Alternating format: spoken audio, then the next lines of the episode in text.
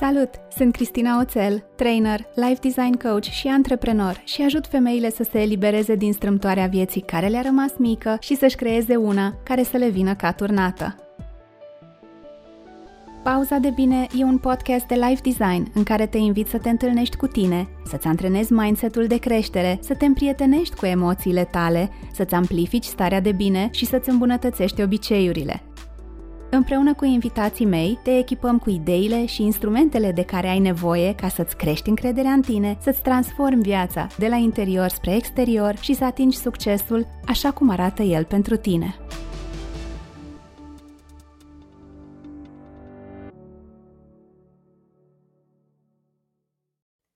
Salut! Pauza de bine de azi are un loc special în inima mea încă din momentul înregistrării deși intuiția, sincer, mi-a spus că va fi ceva măreț încă de dinainte. Locul ăsta special în inima mea se datorează pe de o parte subiectului, care e frate cu life design, iar pe de altă parte recunosc că este meritul partenerei mele de conversație. Mirela Oprea, căci despre ea e vorba, autorul cărții Dream Management, a absolvit facultatea de psihologie și științele educației la UBB, după care și-a pus frumos visul în cui, acela de a deveni psihoterapeut. Între timp, n-a stat degeaba, a lucrat în organizații care protejează drepturile copilului și-a luat doctoratul în dezvoltare internațională la Universitatea din Bologna, a devenit coach, iar apoi, pe la 40 de ani, și-a luat inima în dinți și și-a început formarea în psihoterapie. A venit momentul să scoată visul din sertar. Mirela e pasionată de știința comportamentului uman și a realizării aspirațiilor personale și vei simți asta din conversația noastră. Și a însoțit deja peste o mie de persoane în călătoria spre visurile lor cu ajutorul metodei despre care vom vorbi în episodul de azi, metodă pe care ea a creat-o punând cap la cap toate lucrurile pe care le-a învățat din știință despre ce înseamnă să îți duci visurile la îndeplinire. Noi vorbim azi deschis despre visuri și aspirații personale, despre felul în care ne stăm în cale când vine vorba de a le realiza, despre părți din noi care au fost puse pe hold, visul din spatele visului, despre cine sunt oamenii pe care e musai să îi ai alături în călătoria spre aspirațiile tale dar și despre metoda copil, pentru că așa se numește, care să te ducă mai aproape de visurile tale. Bine ai venit, Mirela! Bine te-am găsit, uh, dragă Cristina!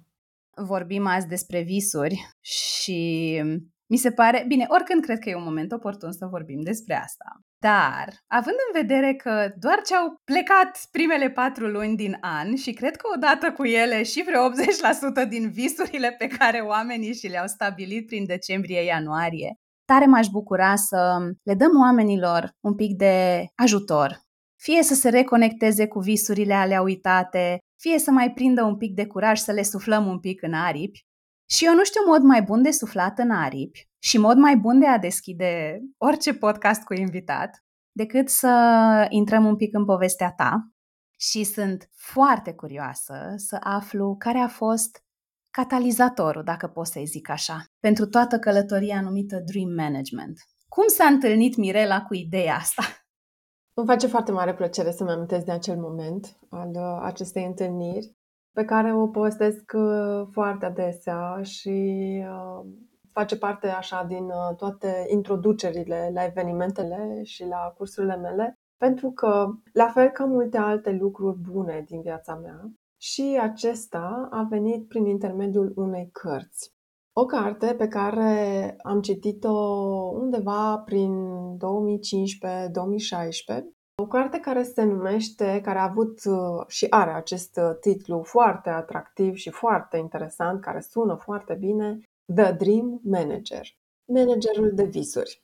M-a intrigat foarte, foarte tare acest uh, titlu și mie mi-a plăcut foarte mult. Nu mă surprinde că îți place și mie mi-a plăcut foarte mult.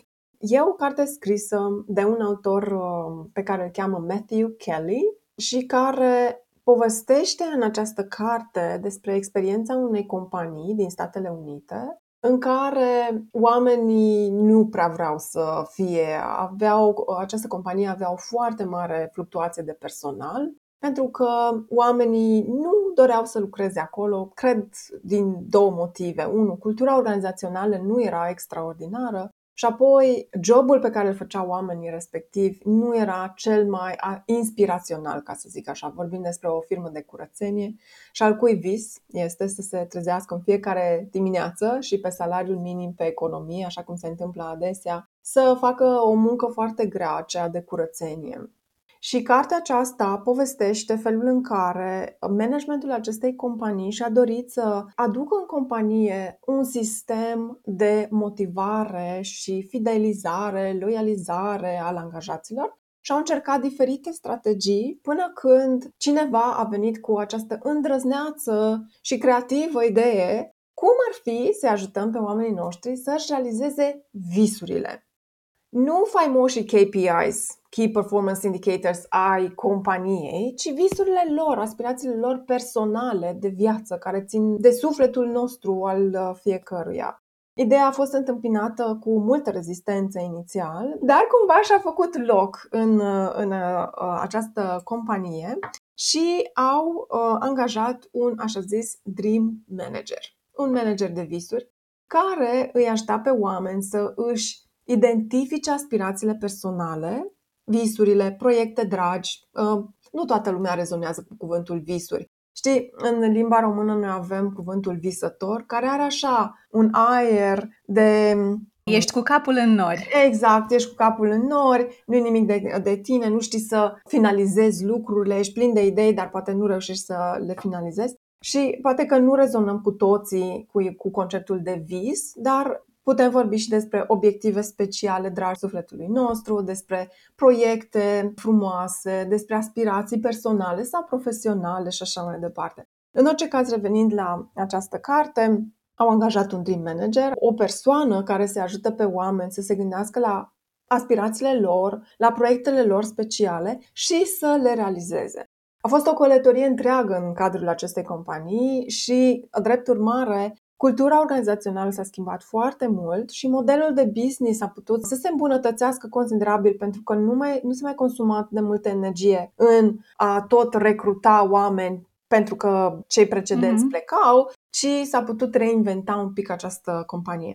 Citind această carte, într-un moment uh, de cotitură, cred, al vieții mele, că de fapt aici a fost coincidența foarte mare, eu însă eram într-un moment în care simțeam că îmi pusesem visul meu din adolescență în podul cu vechituri și că mă apropiam destul de binișor de vârsta de 40 de ani și iată, visul meu nu se realiza, nu ca și fost um, neîmplinită. Aveam o carieră și o profesie în care eram, aveam foarte multe satisfacții, în care aveam foarte multe bucurii și împliniri profesionale, Uh, lucram, după cum și acum mai colaborez în continuare, cu o organizație internațională care se ocupă de drepturile copilului și ce poate să fie mai înălțător, nu așa, decât să contribui în acest fel la binele omenirii.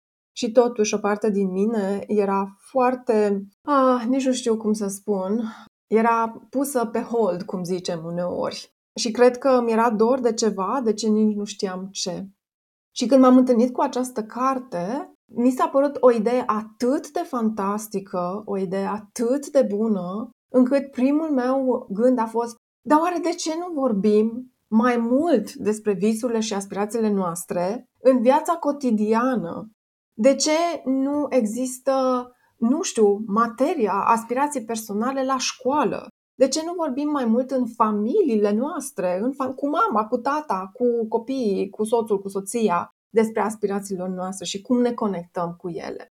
Întâmplarea a făcut ca, la puțină vreme după ce am citit această carte, cineva m-a invitat să susțin un discurs motivațional în cadrul unei organizații din uh, București. Și în momentul acela am zis un discurs motivațional, dar cine ar vrea să mă asculte pe mine cu discurs motivațional?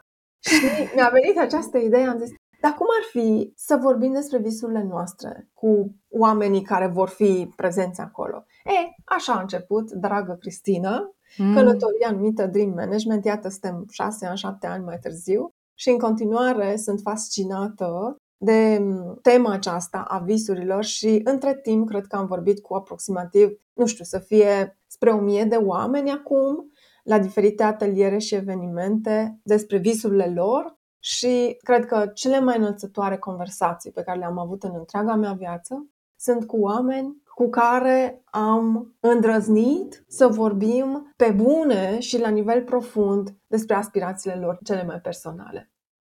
Eu stau și te ascult cu zâmbetul pe buze, deja mă dor obrajii și cu piele de găină, atât am de zis. În timp ce tu povestești de chestia asta cu dream management și cum ar fi să vorbim mai des despre aspirațiile noastre și oh, m-am dus într-o companie să le țin discurs despre asta.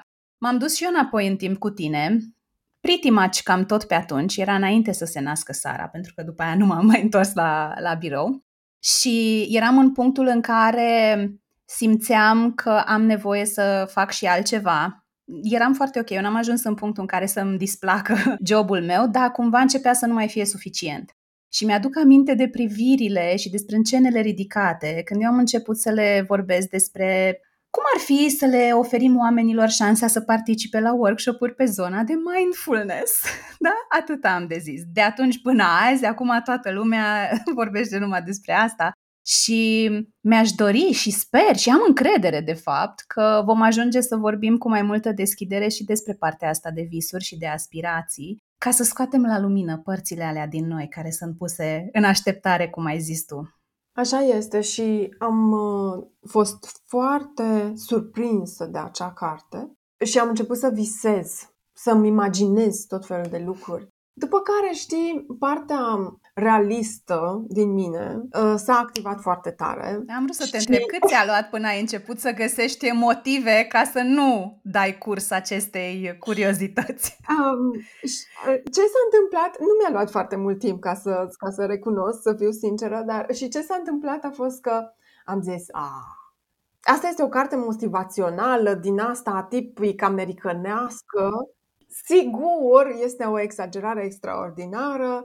Cu o floare nu se face primăvara, chiar dacă există această companie. Dar există oare această companie? M-am întrebat imediat. Așa că m-am dus la prietenul Google și am tastat repede să văd dacă este cât uși de puțin inspirat din realitate sau ăsta, autorul ăsta a inventat totul.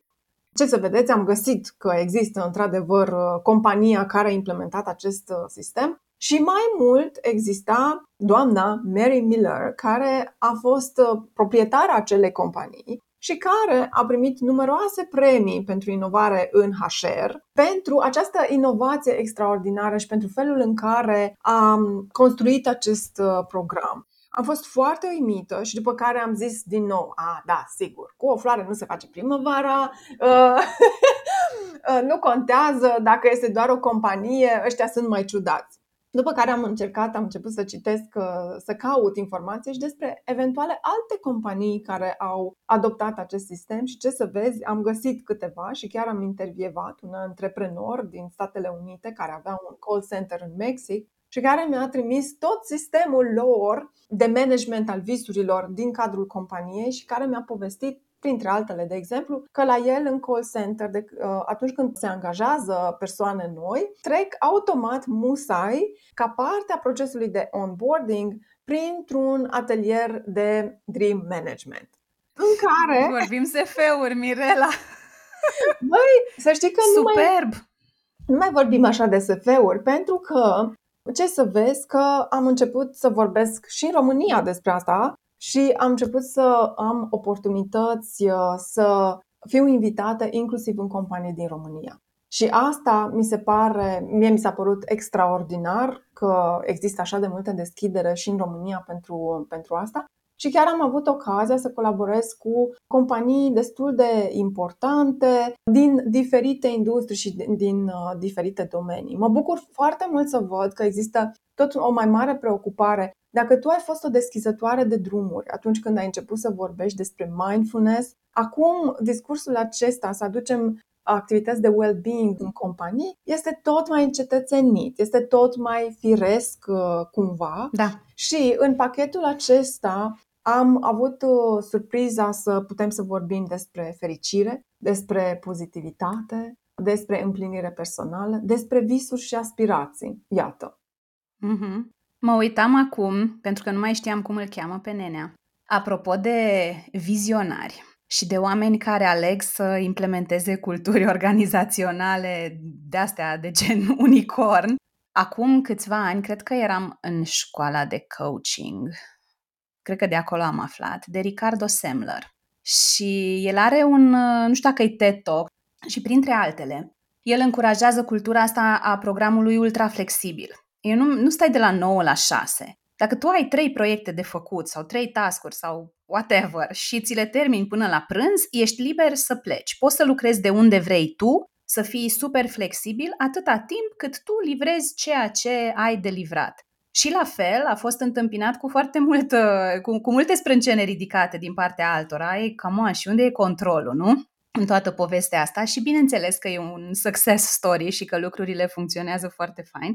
Și el are filozofia asta în care, cred că așa și începe uh, speech-ul respectiv, cu în fiecare luni și joi învăț să mor. Și da, știi, așa cum ai ridicat și tu din sprâncene, am ridicat și eu și de fapt el vorbește despre cum în zilele de luni și joi sunt zilele alea în care face chestii de pe bucket list, știi, dintre care unele sunt, cum să zic, lucruri atât de simple, nu știu, o plimbare pe o plajă, ceva. Sunt foarte mulți oameni care ajung pe patul de moarte cu o grămadă de regrete și cu o listă întreagă de lucruri pe care și-ar fi dorit să le experimenteze și atunci el pleacă pe principiul ăsta. Măi, dacă, Doamne ferește, mâine ai afla că călătoria ta se termină mult mai devreme decât ți-ai, te-ai fi așteptat, ce ai face cu timpul care ți-a rămas? Și plecând de aici, mi-am adus aminte când tu povesteai despre cartea asta și despre companiile respective de un alt vizionar care a implementat uh, un mod de lucru cu totul și cu totul diferit și de aici mi-am adus aminte de chestia asta, cum fiecare luni și joi învăț să mor. Și eram like, what? Bineînțeles, când îl asculți și când citești despre experiențele lui, it makes a lot of sense. Mm-hmm. Definitely, definitely și sunt uh, foarte, foarte de acord cu asta și mi se pare așa de interesant că ai adus vorba despre asta, că a venit uh, în discuție așa natural uh, ideea aceasta, pentru că la scurt timp, relativ scurt timp, după ce am venit în contact cu această carte și am început să vorbesc cu oamenii din jurul meu, cu toți oamenii din jurul meu, despre visurile lor. Și după ce am început să am primele invitații de la organizații non-guvernamentale, de la grupuri de prieteni și așa mai departe, să uh, organizăm ateliere cu grupuri de oameni în care să ne întâlnim să vorbim despre aspirațiile noastre. La nu multă vreme după, după ce am început asta, tatăl meu a plecat dintre noi în 2018. Am fost persoana care a fost uh, foarte aproape de el, bine, întreaga familie a fost uh, aproape de el în ultimele sale săptămâni, luni de viață dar am avut uh, privilegiul dintre toate persoanele din familia mea să fi fost uh, cea care în ultima clipă l-a ținut de mână. În ultima clipă am fost acolo, în camera aceea, pentru el și l-am ținut de mână. Și proximitatea morții, pentru mine, eu am simțit că, da, desigur, uh, tristețea care coboară asupra noastră în momentul în care pierdem un părinte sau pe cineva drag, dar proximitatea morții mie mi-a dat așa o, o minte sharp, o minte ascuțită. Pentru mine a fost un punct de cotitură acel moment, pentru că uh, poate că am acceptat și eu că viața nu va fi veșnică și mi-am pus și eu această problemă, exact cum face domnul Ricardo, așa, uh, mi-am pus și eu exact această problemă. Dacă, și având în vedere că, evident, călătoria noastră aici nu este infinită, atunci ce dorești să faci cu adevărat cu timpul care îți mai rămâne, cât o fi el, că nu știm cât o să ne mai rămână? Care este viața pe care tu cu adevărat vrei să o trăiești, astfel încât la sfârșitul ei să nu îți pară atât de rău că mori, cât îți pare rău că nu ai trăit. Știi? Să nu-ți pară rău că nu ai trăit, să fie, o să fie împăcat cumva cu inevitabilitatea destinului oricărei ființe vii de pe planetă, da? Pentru că știi că ai trăit viața pe care ți-ai dorit-o cu adevărat și nu lași o tonă de regrete în urmă. O carte care m-a impresionat de asemenea foarte mult din acest registru este o carte scrisă de o autoare, dacă nu mă înșel, australiană. Mm. Uh, Bronnie Ware? Exact, exact. The Five Regrets of the Dying. Nu știu dacă a fost uh, tradusă și în limba română. Cred, cred, cred că, că da. da. Cele cinci regrete ale persoanelor care trec în uh, neființă și care este un, um, un regal, care este o, o, o carte extraordinară în care ea povestește experiența ei personală de dula de moarte, de a însoți în neființă pe cei care sunt pe pragul acesta. Fantastic uh, faptul că ți-a venit în minte să aduci, uh, să aduci asta, pentru că momentul acela în care m-am întâlnit indirect cu moartea a contribuit foarte mult la creșterea dorinței mele de a merge în continuare pe calea aceasta și de a avea conversațiile despre, ok, care este visul tău, care mm-hmm. este viața pe care tu cu adevărat vrei să ți-o croiești și vrei să trăiești ca să fii cât mai împlinit și chiar mm. și cât mai fericit.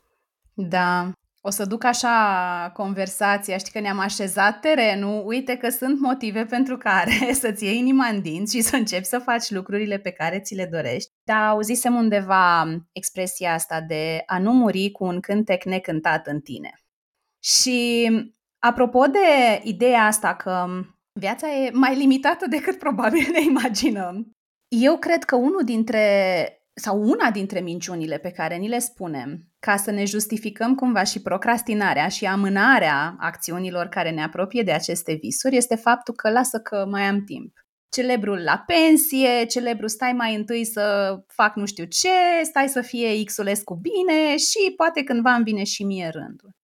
Aș vrea să explorăm un pic felul în care noi singuri ne stăm în cale. Că așa e foarte ușor să găsim motive în exteriorul nostru pentru care să nu facem nimic cum ne stăm în cale, ce facem greșit și ce crezi că ne scapă din vedere? Hmm.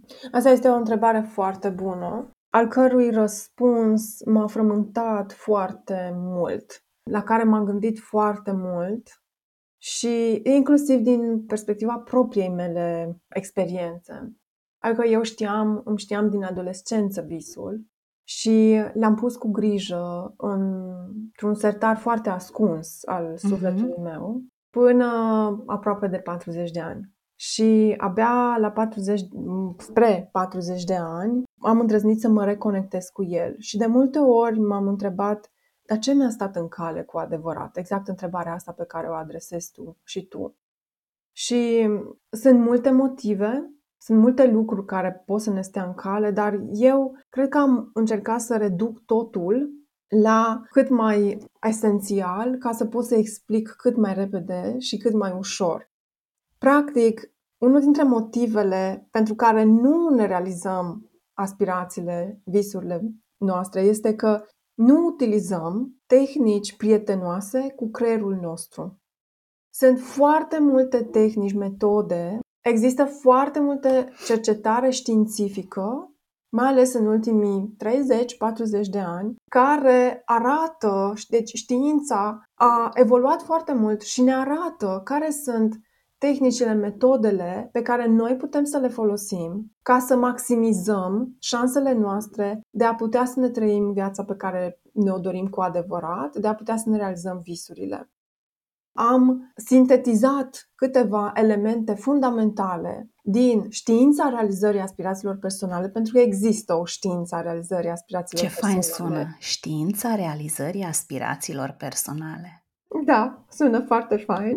Și cred că o să-ți sune și mai fain ce am făcut cu asta, cu elementele acestea de știință, și anume că am creat o modalitate de a sintetiza principiile esențiale printr-o metodă pe care eu am denumit-o metoda copil.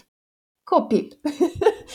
Pentru că, la fel ca un copil care nu își pune problema și își lasă imaginația să meargă în toate direcțiile, așa cred că ar trebui să ne comportăm și noi cu aspirațiile noastre personale, precum copiii. Cuvântul copil este un acronim în care fiecare dintre cele cinci litere se referă la unul sau mai multe concepte științifice valoroase care au fost demonstrate prin studii și cercetări cu grup de control și grup experimental, așa cum stă bine cercetătorului, uh-huh. să um, au, au demonstrat că ne pot ajuta să ne realizăm aspirațiile. Mă întreb dacă vrei să dau câteva exemple ce pot să însemne aceste litere da, și înainte de asta, am în minte așa, ascultătorul care zice, oh, cercetări, da, hit me, și mă gândesc la oameni care zic, come on, cercetări, visuri, nu mai despre visuri vorbim așa, mai flower power. Dacă ar fi să dai așa un, un procent, o proporție, cât din, din toată povestea asta cu realizarea aspirațiilor personale zici tu că e artă și cât e știință? Hei, iată o întrebare foarte bună. Și după aia revenim la copil. ok. Și cred că răspunsul variază, este o plajă, este un spectru, probabil, mai degrabă decât uh, un 50-50, să zicem. Mm-hmm. Și cred că variază foarte mult de la persoană la persoană, de la personalitate, deci ce personalitate au persoanele, temperamentul. Cred că sunt foarte multe variabile în joc. Dar ce îmi place mie să mă gândesc pentru mine însă este că predomină în bună măsură, eu aș zice un 70-80% știință în ceea ce mă privește pe mine. Și de ce zic lucrul acesta în ceea ce mă privește pe mine? Pentru că de când am început să studiez știința aspirațiilor personale și să o aplic în viața mea și să o aduc pe cât pot și în viețile celor din jurul meu, rezultatele pe care le-am văzut au venit mult mai repede și au fost uh, mult mai trainice, mai durabile și de asemenea au costat mai puțin suflet. Mm. Au costat mai puțin efort. A fost mai ușor. Călătoria spre aspirațiile noastre a fost cu mai multă bucurie și cu mult mai puțin chin și sacrificiu. Știi cum este o vorbă în poporul nostru care spune că pentru visuri trebuie să te sacrifici. Da, trebuie să te sacrifici dacă nu cunoști știința realizării aspirațiilor personale. Dar dacă tu știi ce tehnici să folosești care să fie prietenoase și blânde și bune cu tine însuți sau însăți și creierul tău, atunci nu trebuie să te mai sacrifici neapărat. Poți să le realizezi cu foarte multă bucurie și simplitate și naturalețe aproape, să devină aproape o a doua natură. Nu trebuie să te lupți cu tine ca să-ți realizezi aspirațiile. Trebuie să mai degrabă... Nu trebuie să te lupți cu tine în general. Da, așa este, în general. Dar cum ar fi ca în loc să te lupți cu tine și cu viața, să să-ți dai voie, pur și simplu, să fie o curgere, să fie ceva firesc, natural. Și eu cred că aici intervine partea de artă, da. în partea asta de flow. E fine să ai backup și pași concreți și să poți să vezi, uite, și X și Y și atâtea sute și mii de oameni au făcut asta și se confirmă și ți iei niște liniște și niște încredere. E super valoros să ai niște pași concreți, da? cineva să zică, uite, urmează pașii ăștia în egală măsură, apropo de acel spectru, merită să ne dăm voie să experimentăm, să testăm diverse, să vedem ce funcționează pentru noi și îmi place că ai zis că nu e bine să ne luptăm nici cu viața, nici cu visurile, pentru că la a ne sabota suntem mult mai apți decât poate ne dăm credit. și îmi place că și eu vorbesc extrem de des despre ideea asta, poate nu foarte sexy, a pașilor mici, Mm-hmm. Odată maximizăm șansele să ne realizăm acele visuri, în același timp minimizăm riscul ca noi să intrăm în fight or flight și să ne sabotăm și să ne punem singuri piedici în, în drumul ăsta. Și apropo de sacrificiu, cred că mai depinde și de cum definești ideea de sacrificiu. Da, sigur, în zicala asta sau cum să-i spun, se, se referă la, la sacrificiu ceva major dar inclusiv faptul că tu vrei să lucrezi la a implementa un nou obicei. Da, sacrifici tiparele tale vechi și astea poate să fie considerate ca un soi de sacrificiu. You win some, you give up some, ca să zic așa. facem loc pentru lucrurile astea noi. Așa este și pentru că ai vorbit despre pașii mici, în uh, metoda copil, uh, litera P, tocmai de la pași mici vine. Hmm. Și nu este așa pentru că într-o zi am decis eu asta, pentru că, ci pentru că așa spune știința. Pașii mici au fost, uh, eu am fost fascinată de toată teoria aceasta și știința pașilor mărunți care a venit uh, înspre mine prin intermediul unui uh, cercetător care a ajuns destul de faimos el așa în cercurile academice din care face parte. Este vorba despre BJ Fogg, care... Mm, tiny Habits.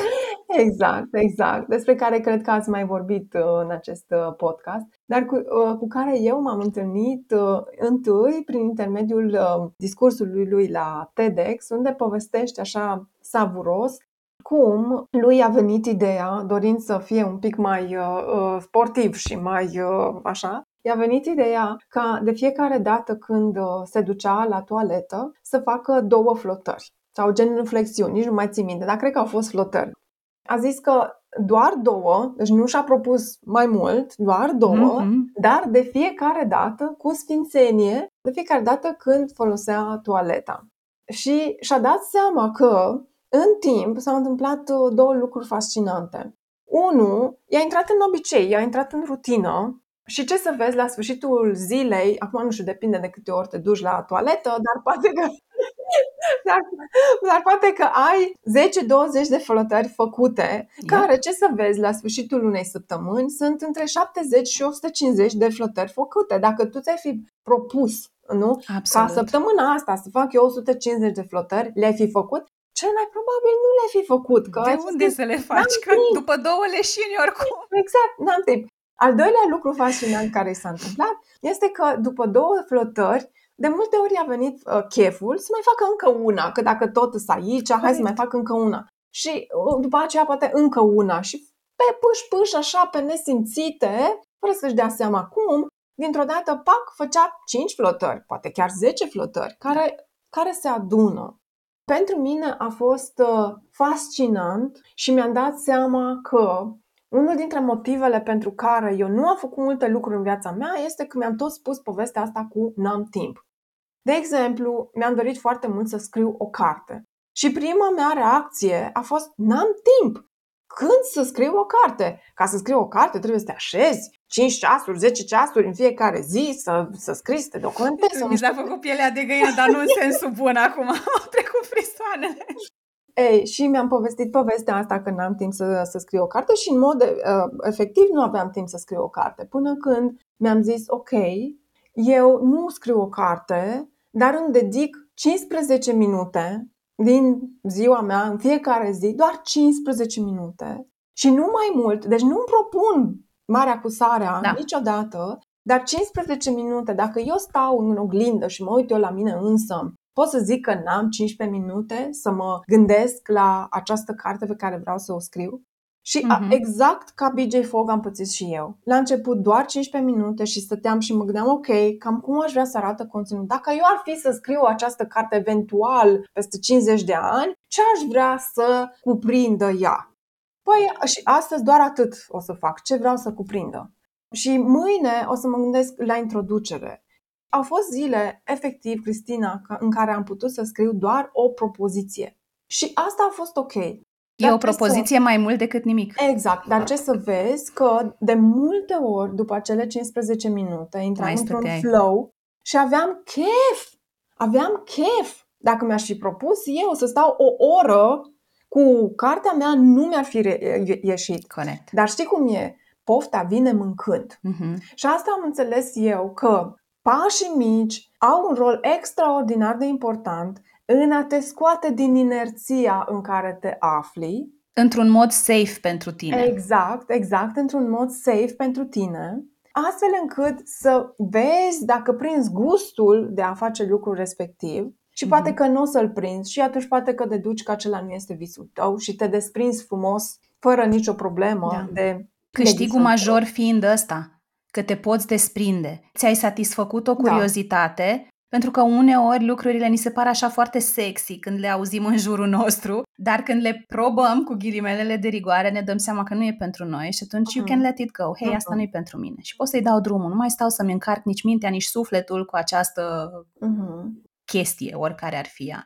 Dincolo de ce povestești tu, pentru că e un lucru pe care în workshop-uri și în programe îl, îl atingem, dar e un subiect despre care am mai vorbit de câteva ori în podcast și profit de ocazie să construiesc pe ce ai zis tu, pentru că în momentul în care facem aceste micro-promisiuni față de noi, scopul în sine, cel puțin în ceea ce mă privește, nici nu este să fac 15.000 de flotări și nici să scriu 15.000 de cărți, e despre felul în care eu mă văd.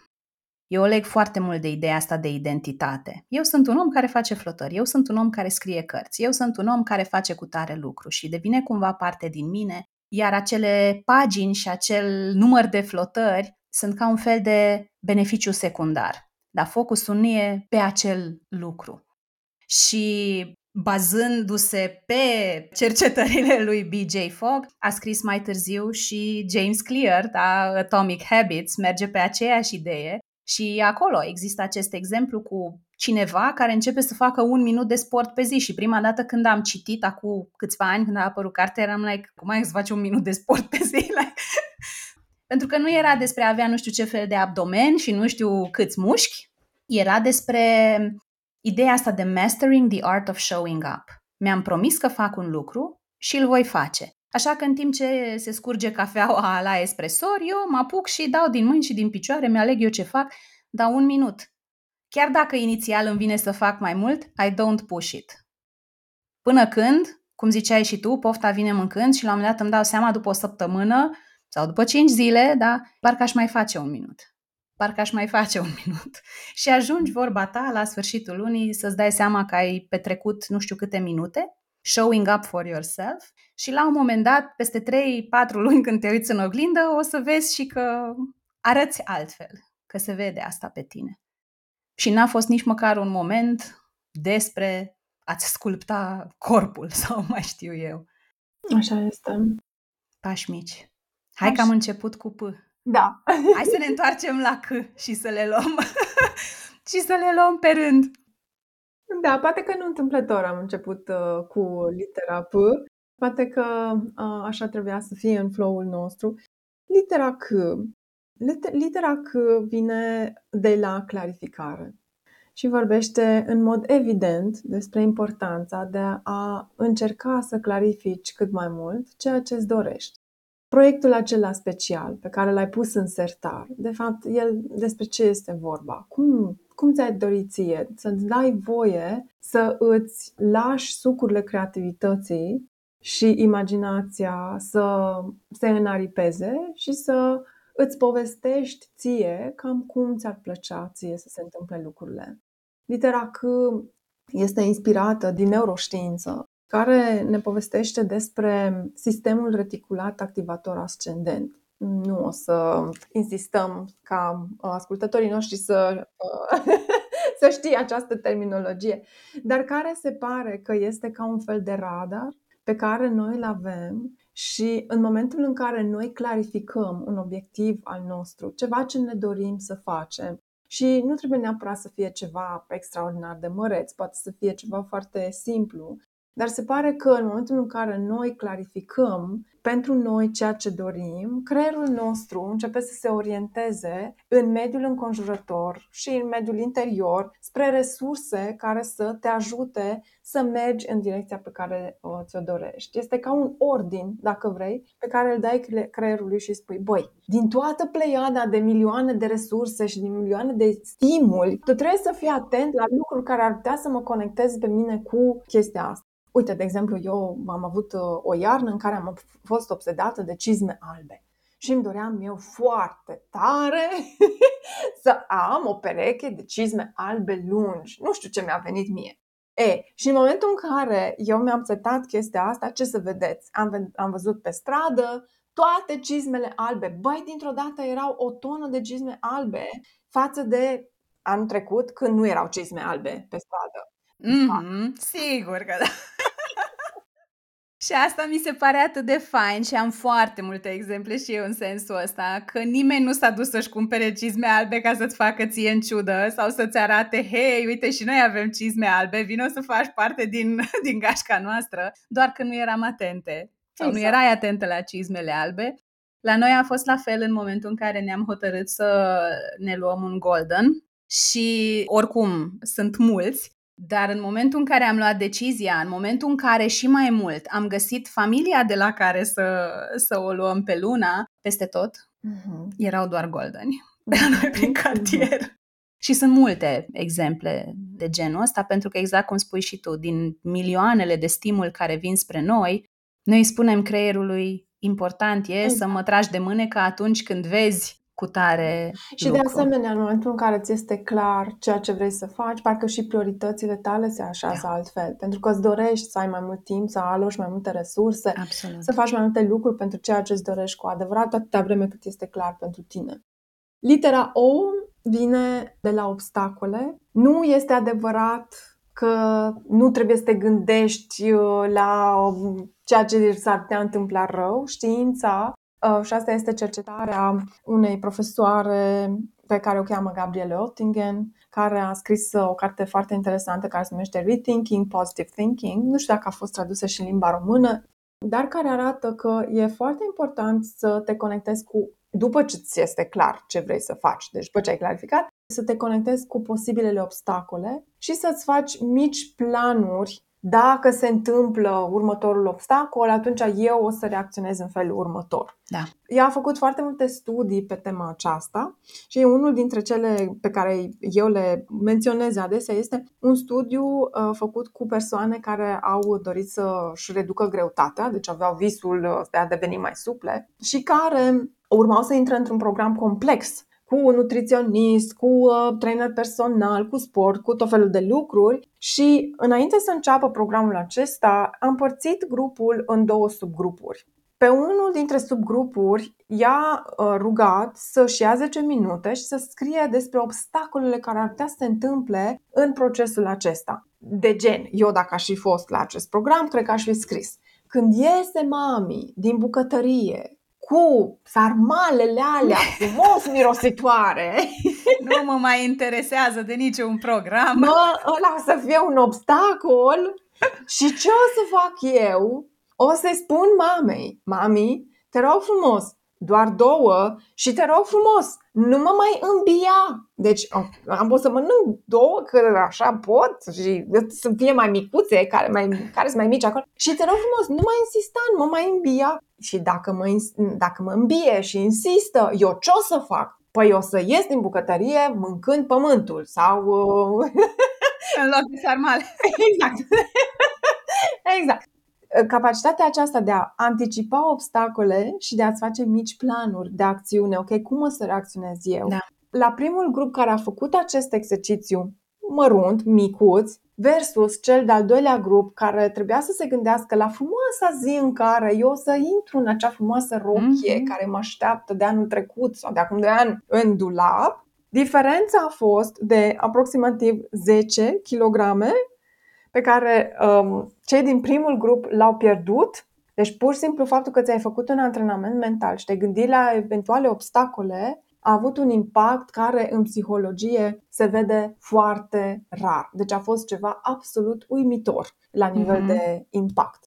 E foarte mișto exemplu pe care l-ai dat și ascultându-te mi-am adus aminte de Tim Ferris care povestea despre un exercițiu pe care îl propune, acela de a-ți defini fricile în loc de obiective. Mm. Principiul este foarte asemănător cu ce spui tu, în ideea în care tu te gândești la ceva ce vrei să faci, sus pe pagină, după care îți faci niște coloane. Și pe prima coloană listezi tot ce ar putea să meargă prost și ca un asterix aici, în mod realist, da? nu vorbim de cataclisme uh-huh. și de lucruri care sunt total în afara controlului nostru, și îți faci o listă da, exhaustivă, cum să zic, dacă îți vine să scrii un singur lucru, forțează-te să scrii 5, forțează-te să scrii 10, după care pe coloana următoare, la fiecare din acele lucruri, te gândești cum ai putea să previi și pe ultima coloană, dacă n-ai reușit să previi, cum poți să repari mi se pare atât de liniștitor pentru că nu e despre a-ți turna paie pe a pune gaz pe foc Exact. și să, să exacerbezi fricile, ci din potrivă, faptul că tu mental treci deja odată prin povestea asta, uite, dacă vine mama cu sarmale, ce mă fac?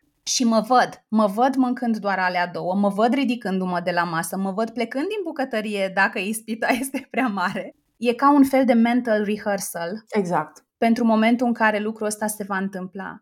Și același lucru este valabil și pentru mulți dintre sportivii de performanță care nu se vizualizează doar trecând linia de finish, Uh-huh. se vizualizează și, nu știu, dacă sunt alergători, da, se vizualizează în, trecând peste panta pe care trebuie să o urce la un moment dat, la kilometru cine știe cât, când deja corpul este oricum deja destul de, de obosit și să te vezi trecând peste obstacolul respectiv în ideea de we've got this. Am Mhm. mai trecut prin asta, chiar dacă mental, și să ne creștem șansele să ne ținem de ceea ce ne-am propus. Avem claritate, ne-am uitat la obstacole, pașii mici. În pași mici, dar p- poate să mai fie și de la pregătire, cum te pregătești pentru Ok. visul tău și poate să fie și de la prototipare, care înseamnă Mm, a crea în mic o versiune a experienței mari pe care ți-o dorești. Și aici un exemplu pe care îl dau adesea este, să zicem că vrei să îți deschizi un restaurant. Și înainte să investești tu economiile de o viață, poate, și înainte să iei decizii mărețe, magistrale, pentru că îți imaginezi tu că o să-ți placă ție, că mai știu eu ce fantezii ai în mintea ta, prototipare ar însemna oarecum ar fi să te duci să lucrezi într-un restaurant.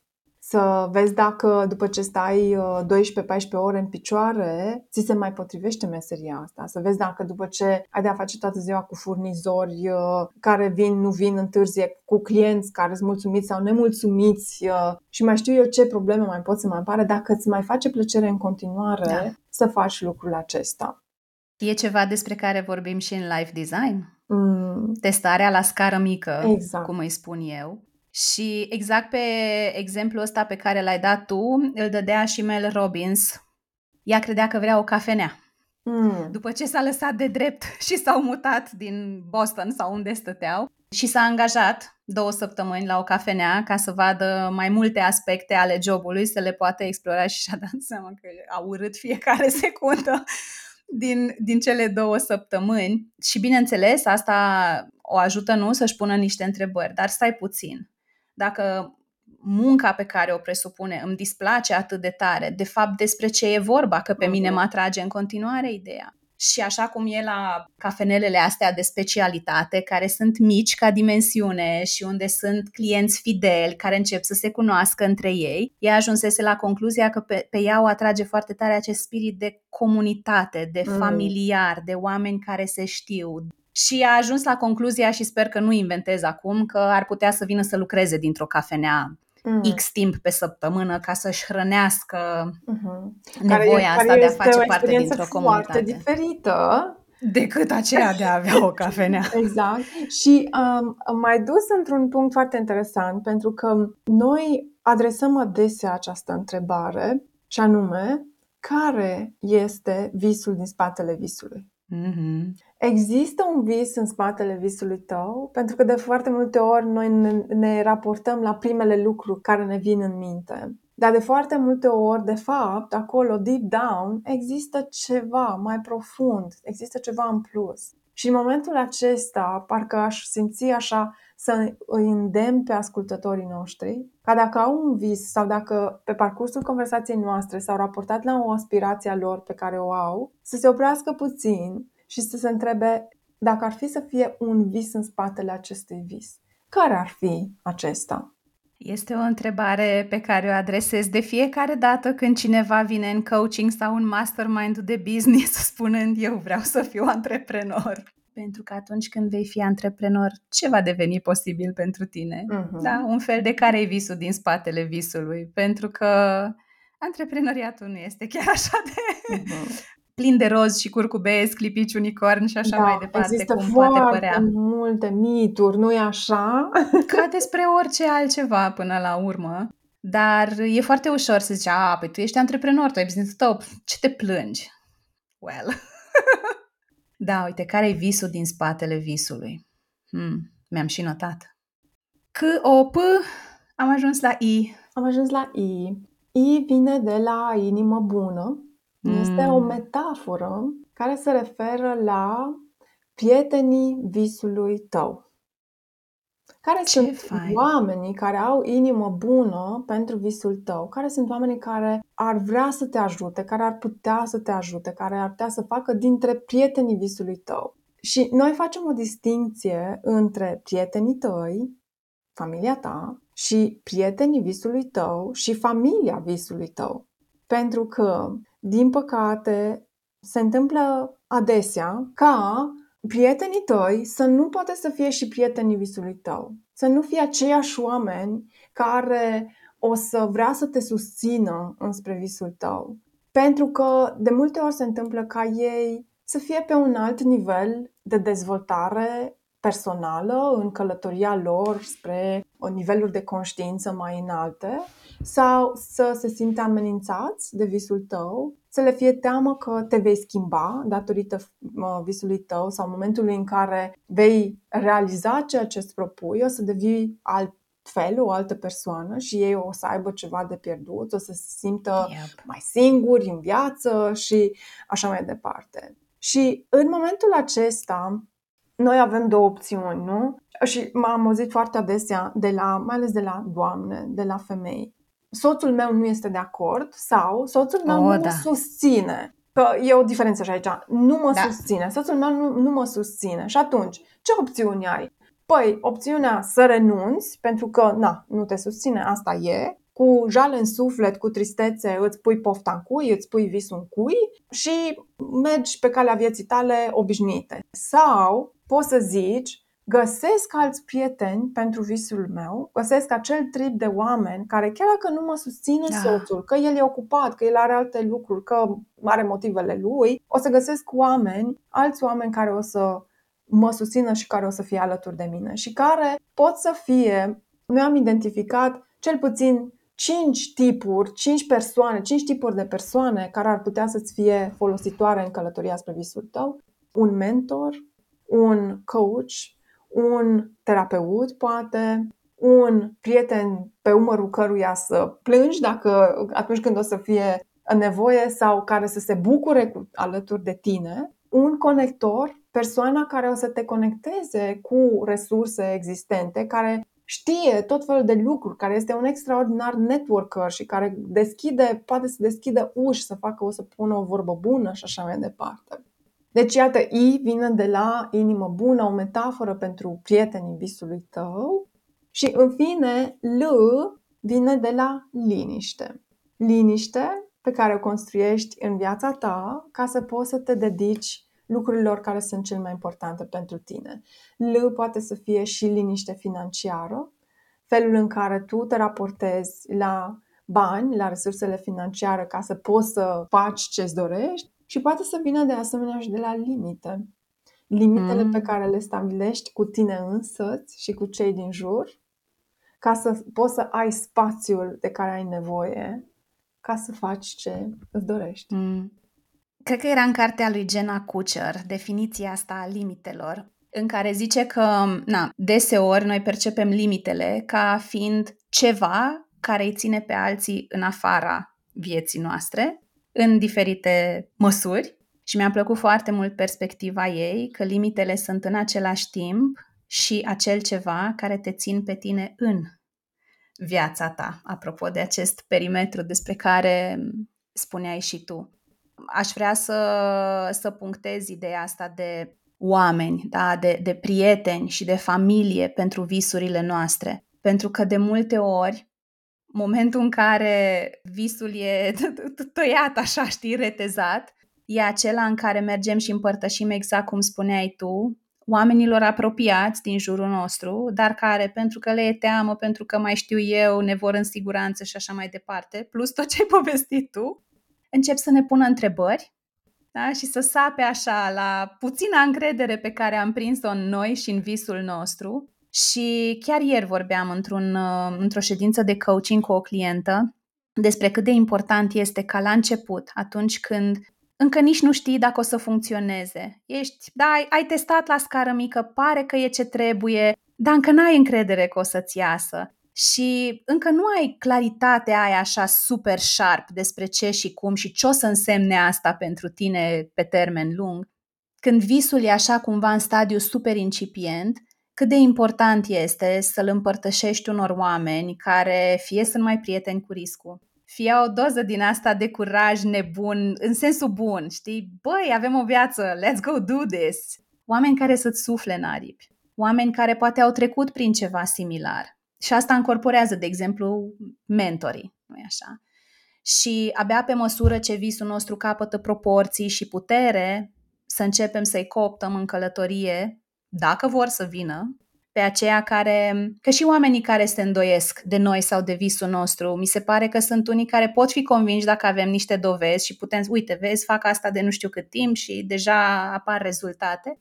Și apoi mai sunt aceia care nu vor fi convinși în niciun fel, nici nu-i treaba noastră să-i convingem și să-i tragem după noi, dar la fel, putem să le dăm drumul, cel puțin când vine vorba de, de visul nostru și de conversațiile pe tema asta unde, ca să avem liniște, da, venim și punem niște limite. Let's agree to disagree, da, despre asta nu vorbim. Următorul subiect.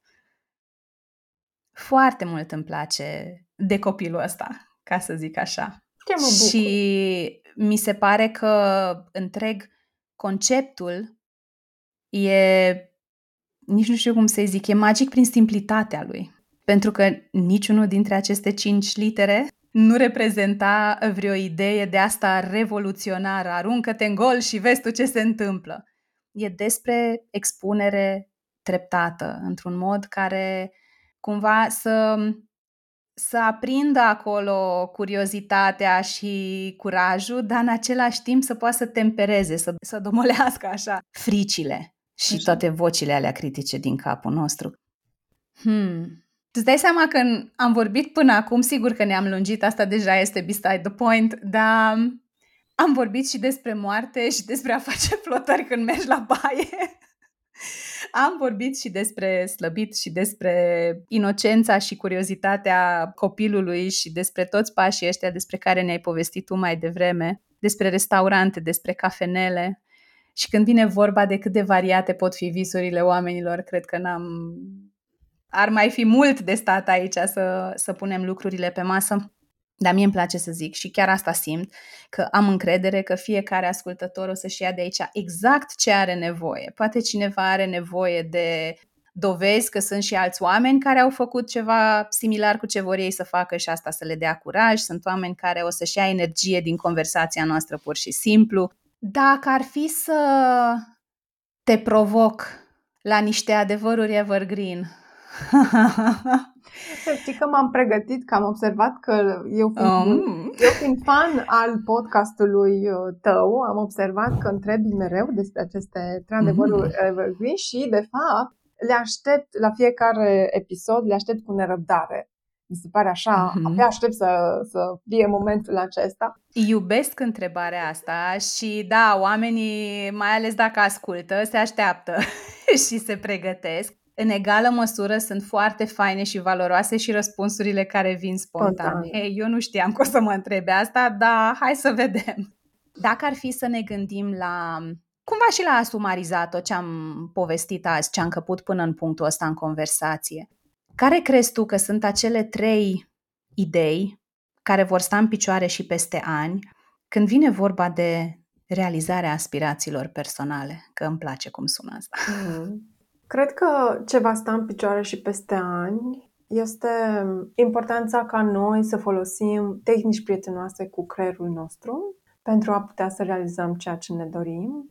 Internetul abundă și pe Facebook și pe Instagram și pe alte rețele Peste abundă tot. de citate motivaționale, dintre care unele au o ancoră științifică, dar din păcate multe nu au nimic și de multe ori ne fac mai mult uh, rău decât uh, bine, cum este de exemplu și acesta al nu renunța niciodată la visul tău.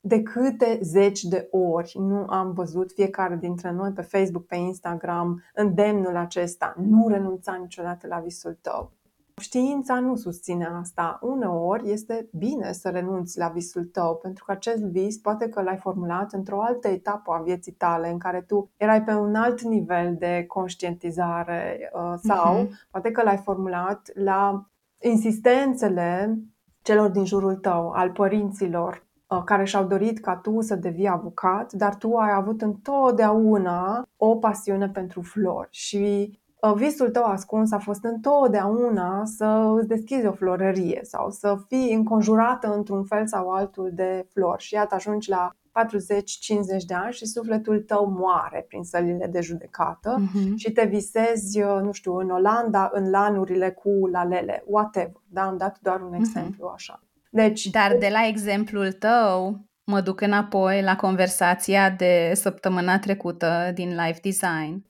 și cumva și la câu, da, la, la claritate. Pentru că merită, mai ales pentru hmm, acele visuri care vin din alte etape ale vieții, să ne întrebăm dacă mai sunt valabile, dacă mai sunt într-adevăr importante pentru noi, cât despre a fi avocat în loc să fii florăreasă, să ne întrebăm al cui e visul de fapt, să ne exact. asigurăm că e într-adevăr al nostru. Exact. E al nostru și dacă da, dacă mai e relevant sau important pentru locul în care suntem în viețile noastre acum. Deci, iată, dacă ar fi să sumarizez, aș zice că e foarte, va fi întotdeauna important să te, să te conectezi din punctul meu de vedere cu metodele și tehnicile prietenoase cu creierul tău, de a discerne între citate motivaționale care au sens și care nu au sens, care sunt confirmate de știință, care nu sunt confirmate de știință. Uneori e bine să renunți la visul tău și cred că un adevăr evergreen pe care, la care am reflectat și eu mult este că, de fapt, visurile noastre ce sunt? Sunt doar niște indicii despre viața pe care poate că ai fost chiar menit, pentru care poate că ai fost chiar atras pe pământ să o trăiești. Deci sunt niște indicii și m- poate că de multe ori ne este frică de visurile noastre, dar e ca și cum ne-ar fi frică de aceste indicii și atunci măcar să ne dăm voie să, să le explorăm. Și aș vrea să mhm. mai spun ceva care, în mod paradoxal, este un citat motivațional, Așa. Uh, deși eu nu sunt prietenă cu citatele motivaționale, dar ăsta mie mi se pare spectaculos. Cred că Walt Disney, dacă nu mă înșel, a spus odată If you can dream it, you can make it. Dacă poți să visezi la ceva, înseamnă că și poți să realizezi acel ceva. Și m-am tot gândit la asta, că oare cum, dar oare ce înseamnă? Și la un moment dat mi-am dat seama că, de fapt, noi visăm în funcție de nivelul de dezvoltare psihologică la care suntem într-un anumit moment al vieții noastre sau la nivelul imediat următor, un pic mm-hmm. deasupra posibilităților noastre. Dar suntem deja poziționați în range-ul respectiv, da. în intervalul respectiv. Și atunci dacă îți vine în minte, înseamnă că cumva creierul tău, ființa ta, experiența ta de până acum îți vor permite să mergi cel puțin în direcția aia și apoi pornește-te, că după aveți tu dacă uh-huh. îți place să mergi pe drumul respectiv, dar important este, cum ziceam mai înainte, să ieși din inerție și să pornești Absolut. la drum. Și dacă poți să o imaginezi și dacă te vezi punând-o în practică, construind-o, sau mă rog, ce verb se potrivește pentru visul fiecăruia, Cred... înseamnă că ai acolo niște indicii, că poate că nu ai încă tot ce-ți trebuie, dar dacă aduci prietenii și familia exact. pentru visul tău, primești ajutorul de care ai nevoie. La final, o dăm așa mai pe artă, poate, mai puțin pe știință, și te întreb cum arată pentru tine o pauză de bine, Mirela? Oh, pentru mine o pauză de bine are musai o conexiune cu natura. Uh, eu simt că în felul acesta reușesc să mă deconectez cel mai bine și să mă umplu cel mai mm-hmm. bine de energie. Și um, pentru mine sunt uh, ori mare, ori munte, îmi plac în egală măsură. Mă deconectează foarte mult și um, Abia aștept uh, să vină luna iunie, pentru că în luna iunie, în zona din nordul Italiei în care locuiesc uh, eu în această etapă a vieții mele, începem să mergem la lac. la lacuri. Eu am vrut să întreb, când ai zis de munte și de mare, am vrut să te întreb dacă e ok și cu lacuri. Da, um, locuiesc într-o zonă care se numește Valea Lacurilor.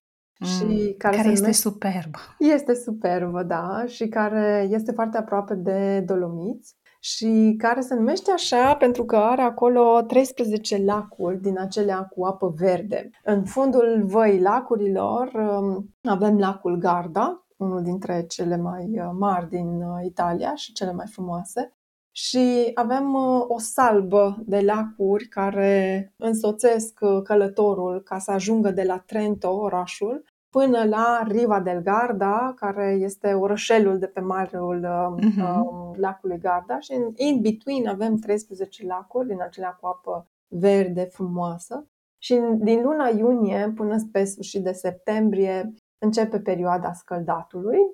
Mm. Și uh, anul trecut a fost uh, magnific. Am, mi-am luat uh, o mulțime de pauze de bine în și împrejurul acestor lacuri și um, mi-am descoperit această pasiune de a înnota în lacuri cu apă rece de munte și anul acesta am un nou um, obiectiv și anume, dacă anul trecut uh, am reușit să fac în conjurul multor uh, lacuri, care nu erau foarte mari, că lac, lacuri mici uh, de munte, anul acesta îmi doresc foarte mult să traversez un lac lunguieț, mai lunguieț așa, pentru care cred că o să am nevoie de aproximativ o oră jumate, două. Ok. Um, hai să-ți traduc ce se întâmplă acum în mintea mea. Te rog. În timp ce vorbeai despre regiunea în care locuiești, m-am teleportat înapoi în timp, dar nu știu câți ani să fie, că încă nu-l aveam pe Alex. Am fost cu prietenele mele din facultate, fiecare cu soțul la purtător, să ne întâlnim cu nașii noștri de economie, cu prietenii noștri dragi și ei acolo stau, ți-am mai spus că sunteți vecini într-un fel și mi-am adus aminte și de, mă rog, era iarnă, deci nu ne-am bucurat foarte tare de cât poate să fie de ofertantă zona, dar am urcat și în munți, am văzut și lacuri. Este, magnific este un cuvânt uh, foarte potrivit, ca să zic așa, și mi se pare foarte fain și îți țin pumnii și aștept să văd, să aflu, da, să faci o postare din aia lungă cum îți place ție, să povestești despre experiența asta sau să-mi scrii pur și simplu, hey, uite, I did it. Și în spiritul acestui episod și a conversației noastre să sărbătorim împreună realizarea acestei aspirații. Pentru cine a simțit că această conversație a fost fix pe sufletul ei, pe sufletul lui, unde te găsesc acești oameni online? Cum intră în legătură cu tine? Ce mai pui la cale în afară de acest uh, înnot? mă pot găsi în librărie. Cei care sunt cititori și nu doar ascultători dintre noi în librărie unde tocmai a ajuns um, a doua ediție a cărții mele, Dream Management. Și de asemenea mă pot găsi pe site-ul meu, mirelaoprea.com.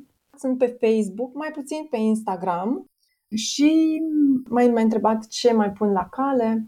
Din toamnă să organizez din nou un uh, program gratuit în care să vorbim pe îndelete despre metoda copil Mm. Am uh, organizat un astfel de program în februarie și a fost uh, magic, timp de 12 zile. Am uh, fost într-un uh, grup uh, de Facebook cu 3000 de persoane și am vorbit uh, despre metoda copil așa mai pe larg decât am putut mm-hmm. să vorbim astăzi, cu exerciții, cu uh, împărtășiri de toate felurile. Deci vreau să organizez din nou, probabil undeva pe sfârșit de septembrie-octombrie și mă așteaptă din uh, luna mai a treia ediție a școlii de Dream Management, la care s-au înscris 20 și ceva de persoane. Deci, uh, pe sfârșit de vară, început de toamnă, așa, o să avem 20 de noi colegi care o să fie pregătiți să vorbească cu uh, cei din jurul lor despre visuri, cum le realizăm, Uh, care mm. sunt te- tehnici potrivite și așa mai departe. Și un ultim lucru pe care vreau să-l menționez, pentru care sunt foarte nerăbdătoare, este că s-ar putea să reușim să finalizăm opționalul de Dream Management. Um, mm. Există un Așa. grup de profesori, cadre didactice, care vor să Aha. aducă asta în școli, în uh, clasele mai ales de gimnaziu și de liceu, ca Super. să putem să purtăm conversații închegate și cu sens și la școală cu copiii despre visurile lor, astfel încât școala să fie locul unde mergi să-ți iei resurse ca să-ți realizezi visurile, mai degrabă decât locul în care visurile trec pe locul 75 mm-hmm. sau chiar sunt ignorate total în detrimentul uh, yep. uh, tuturor celorlalte lucruri. Ai, dacă la asta mai adăugăm orice fel de ajutor pentru părinți, ca Asta să ajute este... ca visurile alea să nu fie puse pe locul 75 sau încuiate într-un sertar și cheia aruncată. Acesta este un alt, uh, un alt vis al meu, pot să spun că este un vis al meu, și anume să creez un program care să-i ajute pe părinți să, să, să înțeleagă și să știe cum să-i ajute pe copii să-și realizeze visurile, fără să pună presiune, fără sacrificii, fără chinuri, fără tensiuni și așa mai departe. Simt foarte multă recunoștință. Și eu la fel. Ca să o dau așa on a funny note mai întâi, mai întâi simt multă recunoștință și mă uit acum spre canapea adresată lunei, care a dormit fără să sforăie timp de o oră jumate cât am stat noi în, în conversația asta. Dar apoi, într-o notă un pic mai serioasă, îți sunt recunoscătoare ție că mi-ai dat din timpul tău și că ai venit cu atâta deschidere și generozitate și îți mulțumesc pentru tot ce ai pus tu valoros în spațiul ăsta, inclusiv pentru energia ta. Și deși uh, ai zis că um, cartea ta ne așteaptă în librării pentru aceia dintre noi care sunt cititori, să știi că mie nu mi-ar displace nici să te ascult într-o variantă de audiobook mm. cu vocea ta cristalină. Ai o voce foarte plăcută Mulțumesc. și cred că ar fi o călătorie um, așa mai încărcată senzorial pentru cine ar alege varianta de ascultat. Foarte bună idee. O să eu aduc uh, lui uh, Lucian, Lucian Pricop, editorul meu, să în vedere ca să discutăm un pic despre sugestia asta foarte bună. Îți sunt și eu foarte recunoscătoare, Cristina. Aș vrea să-ți uh, mulțumesc foarte mult pentru acest timp, pentru acest cadru foarte frumos, conversațional și de reflexie de asemenea. Și de asemenea, aș vrea să-ți mulțumesc pentru toate episoadele pe care le-ai creat deja și care mie mi-au adus foarte multe pauze de bine. Eu Ce te bine. ascult uh, în pauzele mele de bine, mai ales dimineața, la rutina mea de uh, sport și stretching și yoga și ce mai pun eu acolo. Și... Ce mi se pare un, un compliment în spatele complimentului este că um, te simți ca pe un om și ai background-ul necesar, un om care pune mare preț pe partea asta de știință și de dovezi și de cercetări. Și deși sunt deseori conversații în care cităm diverse lucruri și facem referire la tot felul de studii și cercetări, intenția mea este pentru acest spațiu să rămână fix pauză de bine, cine are nevoie numai de știință, să duce în altă parte să asculte and it's perfectly fine. Dar pentru că vine de la tine, e un compliment în spatele complimentului, pentru că vine așa ca o confirmare că atunci când rămâi aliniat și rămâi într-un spațiu din ăsta autentic și nu uiți nici de ce ai început podcastul, nici de ce îl continui, nici care e promisiunea pe care ai făcut-o vis-a-vis de el, oamenii vin. Așa este și rămân de asemenea. Și îți mulțumesc pentru oglindirea asta și pentru că ai venit și pentru că ai rămas. mulțumesc mult! Mulțumesc și eu! Chiar dacă îmi pare rău că pentru moment conversația se oprește aici, sunt extrem, extrem de recunoscătoare pentru experiența trăită în această pauză de bine alături de tine și de Mirela.